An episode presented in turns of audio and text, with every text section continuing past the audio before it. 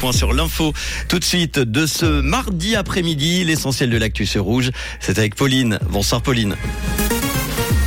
Bonsoir à tous. Le nombre de travailleurs frontaliers a augmenté en 2022. Le système de santé suisse est aux limites selon la directrice de H+, et un ciel couvert demain matin.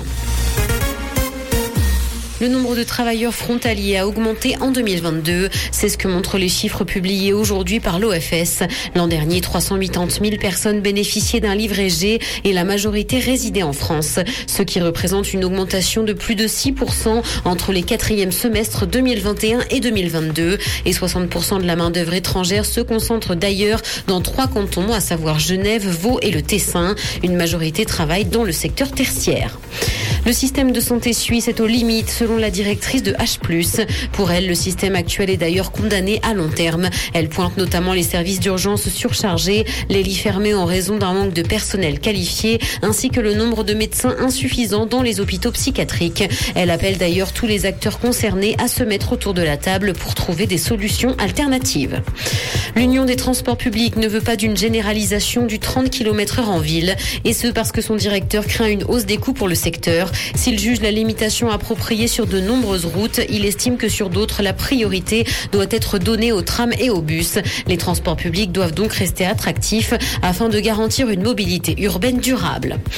Dans l'actualité internationale, Donald Trump s'en est pris à Joe Biden et assure qu'il pourrait régler le problème de la guerre en Ukraine en 24 heures. L'ancien président américain estime qu'il faut savoir négocier dans ce genre de conflit. Il a par ailleurs reproché à Joe Biden de se désintéresser des questions internes de son pays.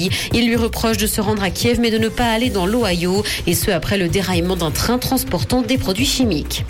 Amnesty International va mettre en vente des NFT pour défendre le droit à l'avortement. Plus de 10 000 NFT seront mis en vente à partir du 8 mars prochain pour la journée internationale des droits des femmes. Et ce alors que les États-Unis sont revenus sur ce droit fondamental en juin dernier. C'est la branche belge de l'ONG qui est à l'origine de cette initiative. Pour rappel, le NFT est un titre de propriété numérique.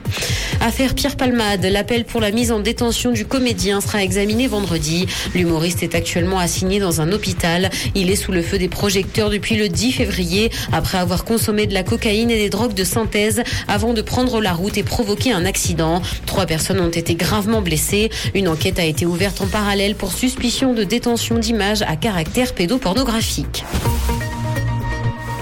Le ciel sera couvert ce soir et des nuages sont attendus demain matin. Le mercure affichera 5 degrés à Montreux et Morges ainsi que 7 à Genève et Palinges. Bonne soirée à tous sur Rouge.